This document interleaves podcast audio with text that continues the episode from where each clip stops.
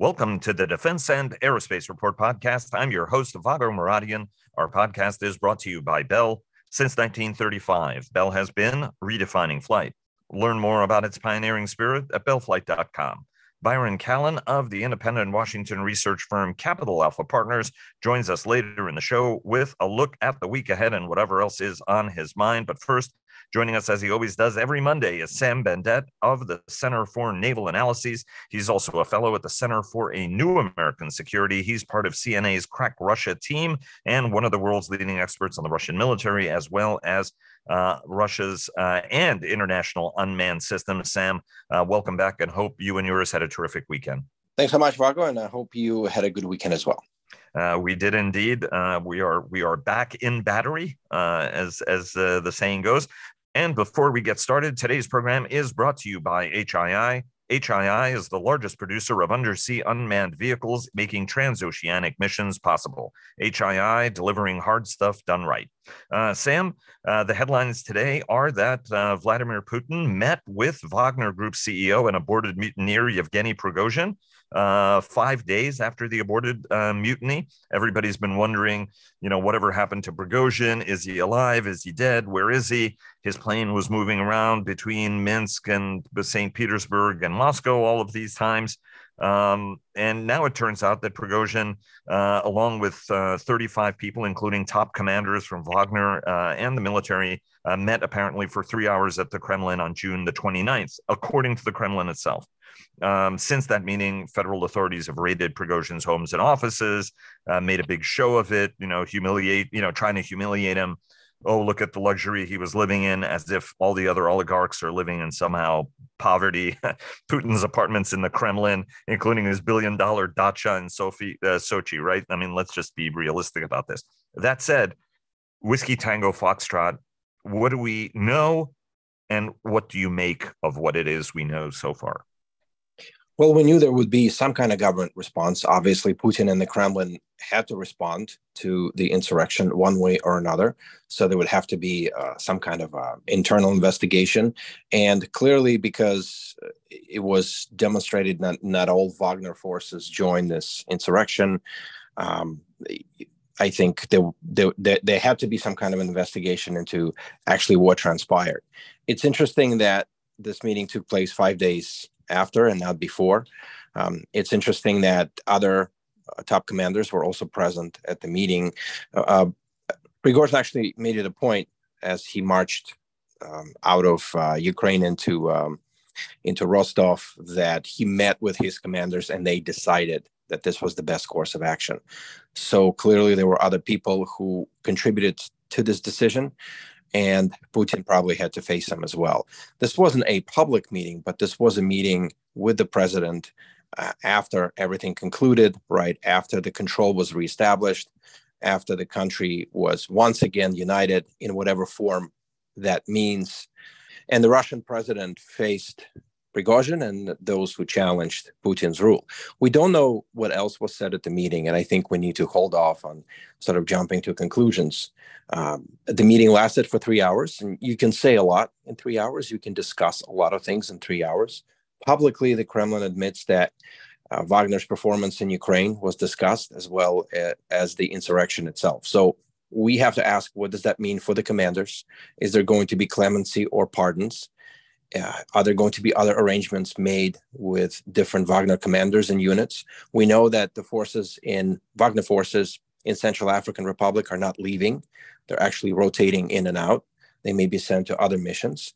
It isn't likely that Wagner, in its present form, is going to be completely dismantled, considering how much of an advantage uh, Wagner PMC is to extend Russia's geopolitical influence and earn hardcore um, and and earn the currency, uh, international currency, uh, overseas, including in mining operations, in uh, extractive industries, and other um, and other business dealings that Wagner maintains all over Africa and other parts of the world. So once again, uh, what's interesting here is the length of the meeting, and obviously the fact that um, Prigozhin wasn't there by himself. He was there with other people who contributed to the insurrection and who contributed to the course of actions that took place on June 24th and 25th. The, the next question, uh, Sam, is what happens to Prigozhin? Uh, right? I mean, regular Russians who just protest end up in jail, uh, and the key gets thrown away. You know, Navalny and Kara-Murza were deemed such serious threats that they're going to, you know, they're in, uh, you know, steadily worse conditions uh, in a Siberian, literally the the toughest prison uh, in Russia, in Siberia. Whereas Prigozhin actually killed Russian troops, or his forces killed Russian troops. They shot down uh, a command and control plane and helicopters and everything else. I mean, you know, and and in another era, you would get shot for that sort of thing, right? It didn't matter if you're a Lavrentiy Beria, you would get shot for for that kind of thing. So, what happens to Prigozhin? And you and I are in touch on a regular basis. You know, you've said, look, I mean, this is a guy with an enormous number of allies as well, right? So it's not that easy for Putin to just shoot this guy. So what's the power dynamic that's emerging? Because it would suggest maybe that Putin is a little bit weaker than we thought. I don't necessarily want to buy into that, but it appears that even even Putin is not somebody who can make, you know, that kind of a step. And what do we know about Surovikin? Uh, the deputy commander of the Ukraine mission and the commander of the Russian Air Force, who also hasn't been seen nor heard from at all uh, since. Um, you know, I mean, and he was accused of being, you know, knowing that the plot was going to happen and didn't stop it. It appears that a lot of other people knew the plot was going to happen and didn't stop it either, by the way it's not clear where Surovikin is and what's going to happen to him. I actually don't have a lot of information about that, but it is a very puzzling development considering his relatively high profile. It's also not clear what's going to happen to Prigozhin. Surely he has a lot of allies in the Kremlin and probably elsewhere across the country. Uh, but at the same time, he's the one who publicly challenged the system. And it's not that he made Russian president seem weak, he made the system seem weak. And we can uh, basically go over multiple arguments uh, for why there was no credible military force that met Prigozhin head on uh, in late June because they were all in the front or because National Guard wasn't staffed with heavy weapons, et cetera, et cetera. But the point is, Prigozhin exposed the weakness in the system. And so, Russian president meeting with Prigozhin um, in private for three hours, Russian president trying to kind of do damage control, is meant to restore faith and trust in the Russian system, especially the security system. There are going to be major changes to it going forward. For example, National Guard may be strengthened, other interior ministry formations may be strengthened as well. Um, there could be changes to what private military companies can do inside Russia or in Ukraine or maybe elsewhere. Um, but uh, again, lots of questions here right now and lots of unknowns because we're not necessarily hearing other people speak about this, other politicians who matter enough to influence the system. They're not sounding off on this. Everybody criticized the insurrection. Of course, they should. And of course, they had to because they are part of that system as well. Um, but we're not hearing a lot of other serious people necessarily voice uh, their concern. Um, in, in, in the meeting right after the insurrection, for example, when Putin met with his entire security cabinet, uh, Dmitry Medvedev was absent, for example, in that meeting. Uh, there were other absences in place. There's uh, lots of questions about the fate of Gerasimov right now, for example uh, whether or not he maintains his role in Ukraine or whether uh, he does not maintain the role in Ukraine, but he maintains his title. Uh, so again, it is really centered on the Kremlin once again. And this is Kremlin's way of establishing control. They're controlling the narrative, they're controlling the news, what news leaks out, and what news is made public. Uh, so obviously, people are going to talk about June 29th meeting between Putin and Prigozhin for quite a while, but this meeting already took place, you know, a, a, while ago, and we didn't know about it. So right now, the system has to right itself, and Putin and the center of the system, however weakened or strengthened or unaffected or affected he was, he has to demonstrate that he is controlling the system and he's still very much at the heart of it. And I think right. we're going to get some of these answers going forward in the next couple of days. Um, let me uh, go into a little bit of lightning uh, round. First, uh, what do we know about the progress of the war? The Ukrainians are claiming gains, uh, right? Continuing to probe while still uh, keeping the mass of its uh, trained forces and heavily equipped forces a little bit off the, the battlefield. What's what's your sense on what you're picking up in terms of how the war is going? Well, it's a slow advance. Obviously, we discussed this for week uh, for weeks because Russia had the time to dig in and build a lot of fortifications. In fact, these Russian defenses are quite robust and um, they present significant challenges to the Ukrainian military. But Ukraine is achieving uh, breakthroughs and uh, it is achieving a slow advance, although it's probably not the pace of the advance that the Ukrainians were hoping for or that many in the West were um, hoping for as well. And this is where cluster munitions come in. Uh, Ukraine needs a lot of artillery or artillery like systems to continue pressing the Russians. And uh, there are a lot of questions, obviously, about what cluster munitions are and uh, their legality and lethality. And uh, a lot of these questions are now debated, not just in the military, but also in uh, civil society in the West and elsewhere. But bottom line, regarding cluster munitions is that Ukraine needs artillery shells and it needs um, uh, it needs the force uh, structure in place that can um, maintain its um, its advances. And this is where these munitions are probably going to be most helpful. Again, the point here is to continue pressing the Russian forces, to continue make it making it difficult for the Russian forces to defend their positions, uh, so that they would be forced into retreat along one or several parts of the front. And so, uh, I will not basically go into more detail about whether or not this is uh, a decision that's uh, sort of uh, legal or illegal. Obviously, it was already made by the United States, and we'll go with that. Uh, again, this is what Ukraine needs at the moment, and what Ukraine needs at the moment is continuing to press the Russian defenders, who are very well dug in in many parts of the front. Uh, in uh, indeed, and I think even the president explained that you know this was a very difficult decision to make but ultimately ukraine needs as much help right now as it can get.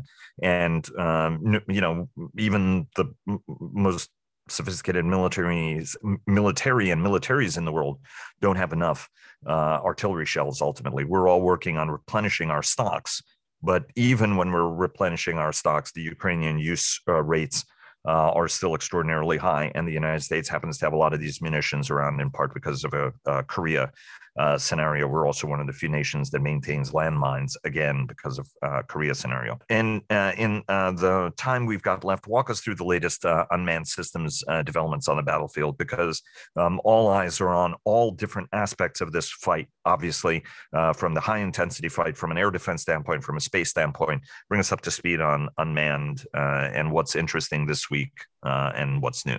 Well, probably the most significant development is Ukraine and Turkey signing cooperation to produce UAVs. Uh, this discussion was in the works for quite a while. News about that actually broke last year that Bayraktar wanted to build a factory in Ukraine to manufacture these UAVs. So this um, MOU basically um, solidifies the relationship between Ukraine and Turkey. Ukraine may may get much needed um, uh, varieties of drones, such as larger and heavier drones and combat drones of all kinds. And Turkey will uh, probably get a lot of Ukrainian know how and lessons learned from uh, Ukraine's continued um, war against the Russian invasion.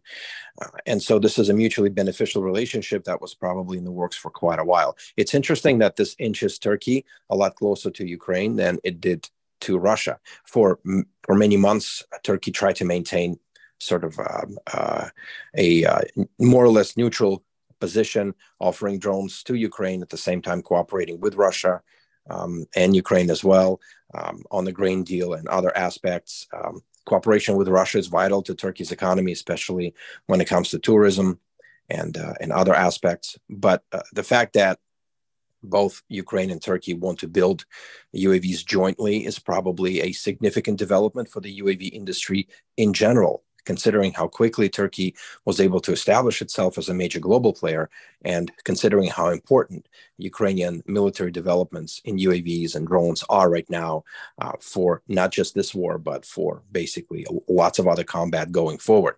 Uh, the key to that relationship is where these drones will be assembled. Russia indicated last year that um, if a factory like that would be built in Ukraine, it would be targeted by Russian missiles and drones. And so there's a lot of aspects about that that still have to be worked out. Other developments include increasing use, and I would probably I probably should say the continued use of FPV drones by both sides. This is a significant development um, this year and probably going forward. Both sides are scrambling to maximize the production rates of these drones because they are one way kamikaze expendable systems.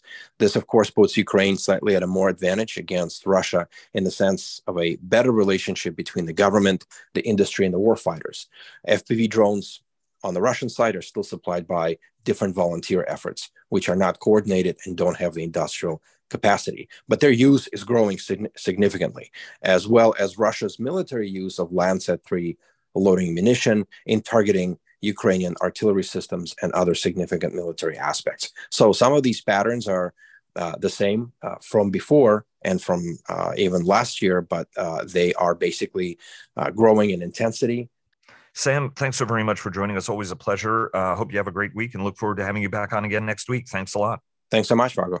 And a quick word from our sponsors, Bell sponsors, our daily podcast, HII sponsors, our global coverage, General Atomics Aeronautical Systems sponsors, our strategy coverage, Ultra Intelligence and Communications sponsors, our command and control coverage, and GE Aerospace sponsors, our air and naval coverage. And joining us now, as he does every week, is my good friend Byron Callan of the independent Washington research firm Capital Alpha Partners to discuss the week ahead and whatever else is on his mind. Byron, uh, great to have you back on the program and hope you guys had a terrific weekend. We did. Always a pleasure to be on the program, Vago.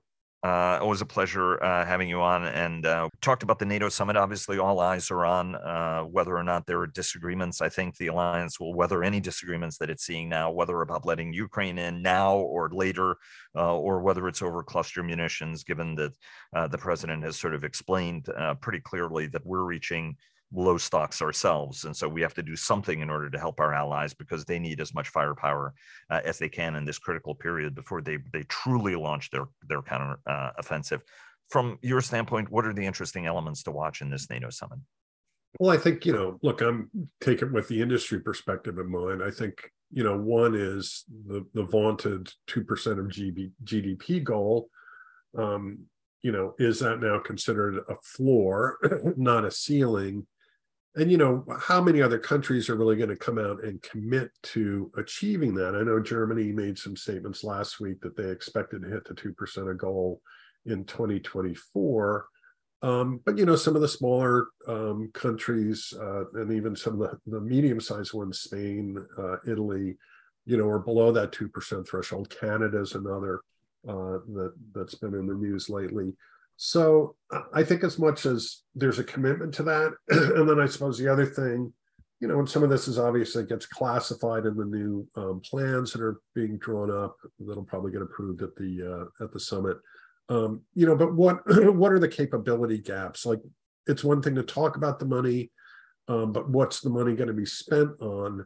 Um, you know, you could argue there are areas like tactical air defense, um, logistics, uh, uh, even the, the basic question, you know, are NATO forces large enough, um, given given the prospect of what could be a very uh, uncertain future and outlook for Russia, let alone some of the other security issues that that uh, that the alliance is going to confront over the next five to ten years.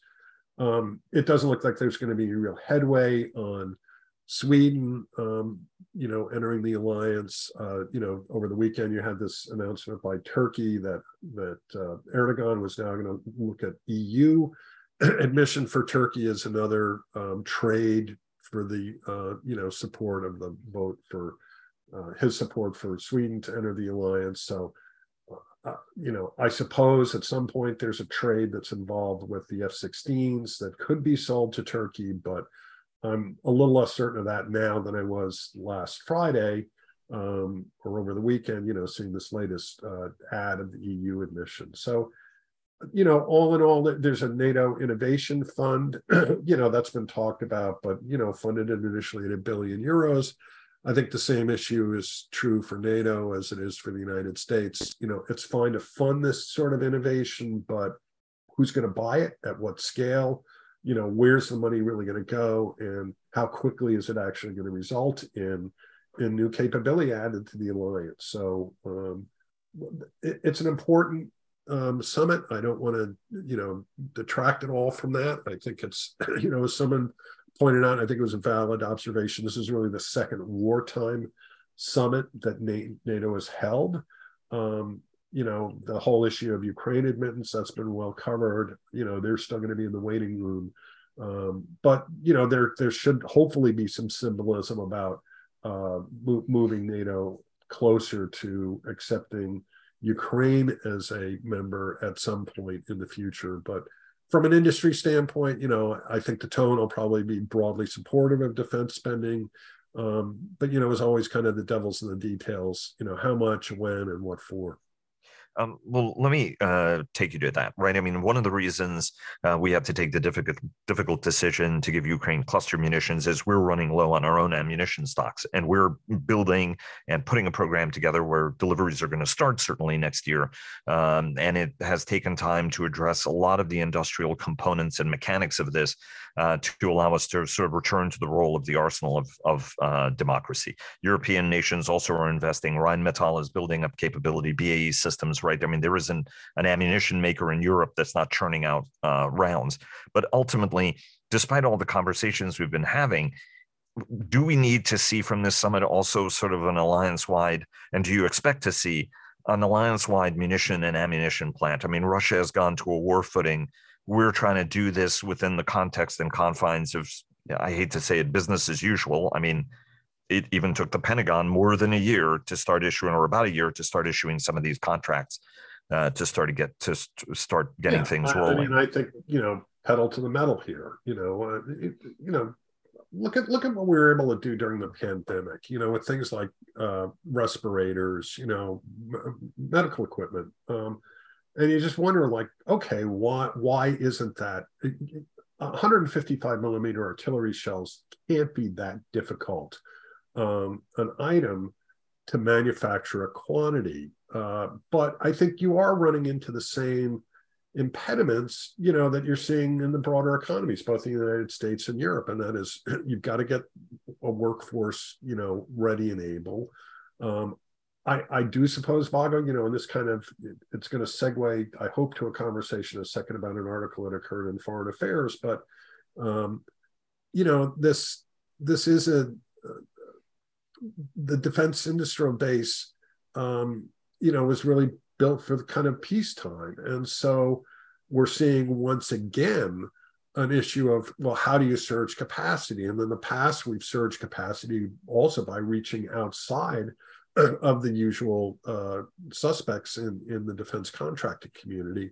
Um, you know, it's become a broader, um, it's brought in other industrial partners, you know, and you, you can't tell me that there, there wouldn't be companies, I don't know, in the precision machining or pipe business or something that might also have some capacity uh, to to churn out rounds if that's where we're really going to go here. Do I expect right. you know that kind of action? plan coming out of the summit. I'm sure it's going to be discussed, but you know, I, am I'm, I'm really not expecting a, you know a 10 point plan. Here's how we're going to triple you know ammunition production by by mid 2024. I, I, if it happens, that'd be great, but I'm I'm not expecting it. And you know, to the point on cluster munitions, you're right. Um, you know, the other thing, and I think this just continues to get lost in the discussion about the US provision of cluster munitions to Ukraine, two things. Ukraine is asking for these. So, you know, as much as, you know, they're making a decision, they're taking a decision, these are going to be used on their territory. So, right. Um, this isn't something like, you know, we're firing these things off in a country that, you know, or, or a territory that we haven't necessarily been invited on. So, I do kind of think this is a special case. And the other part that just has to be hammered home anytime mentions, oh, the US is supplying uh, Ukraine with cluster munitions. The Russians have been firing these things off routinely, you know, really back to 2014 in the Donbass. So don't tell me that this is some unique breakthrough moment.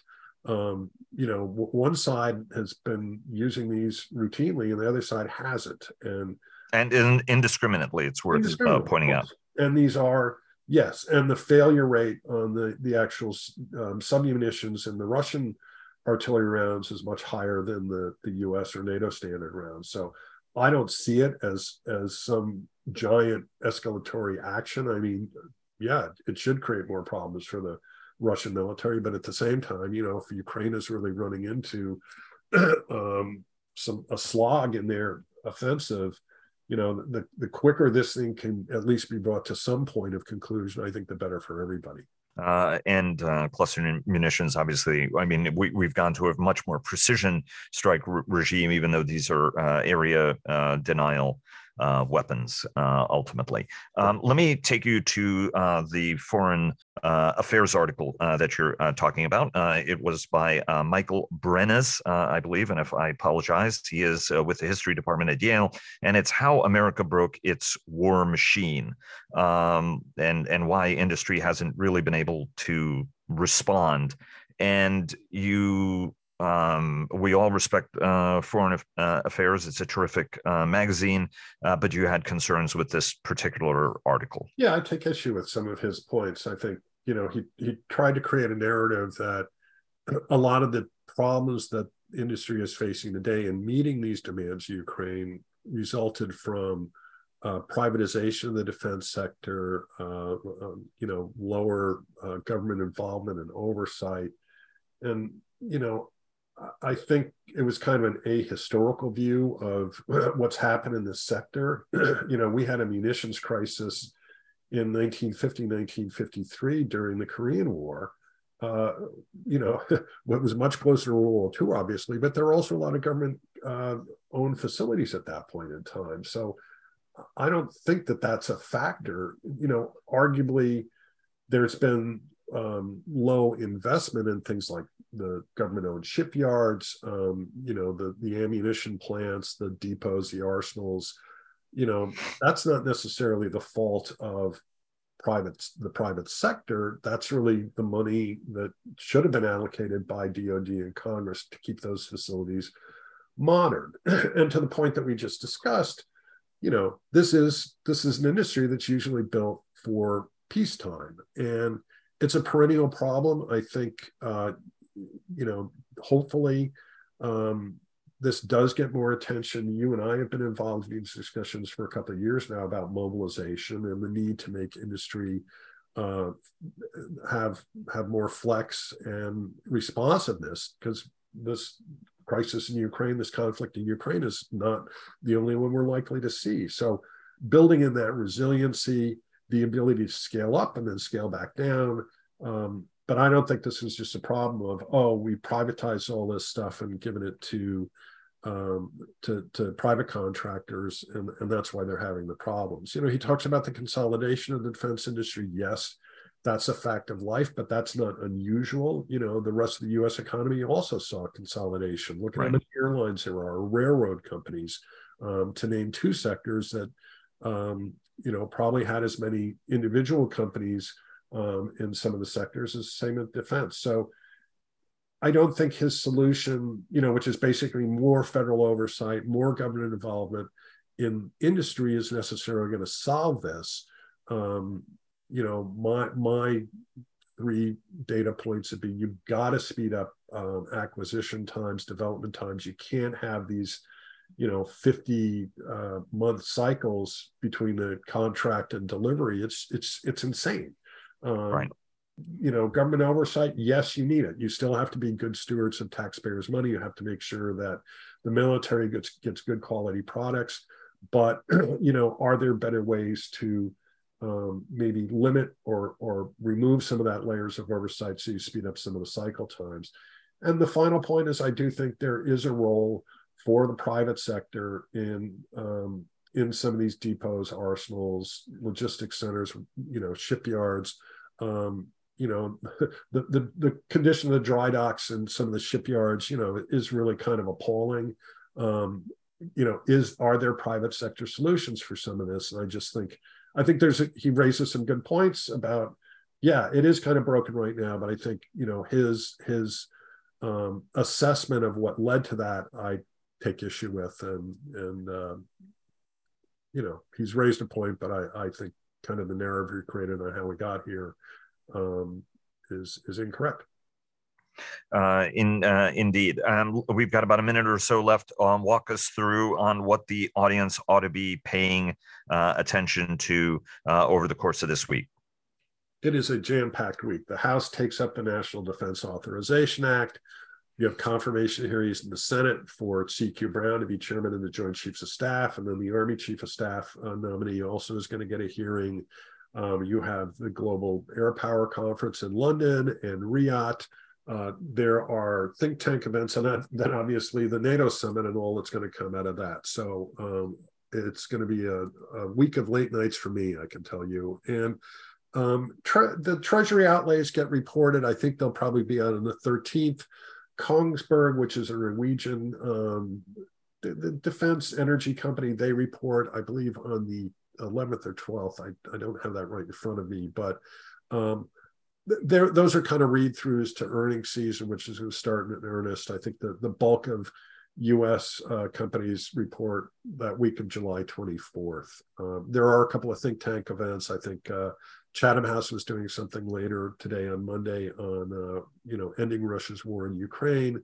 Um, there's a, a, CSBA event on precision guided weapons. So um, again, a busy week, but that's good uh, I think Erdogan's uh, demands are pretty uh, fanciful. Uh, and so, in the negotiating process, you demand to get into the EU in exchange for Sweden to put pressure on everybody to give you something else, right? Whether it's F-16s uh, or or other stuff is is how I meant to say that uh, after you mentioned that. Just very quickly, you're also tracking outlays and looking at Kongsberg results uh, as well, uh, the uh, capable Norwegian uh, firm. W- walk us through just really quickly what sort of you're expecting to hear from from both of them as as you sort of gauge uh, broader strategic Kongsberg trends. will be, you know, a you know some of the supply network issues. You know, is Kongsberg see those kind of getting any better? You know, how do they see the European defense market shaping up? Um, uh, you know, they own Patria in Finland,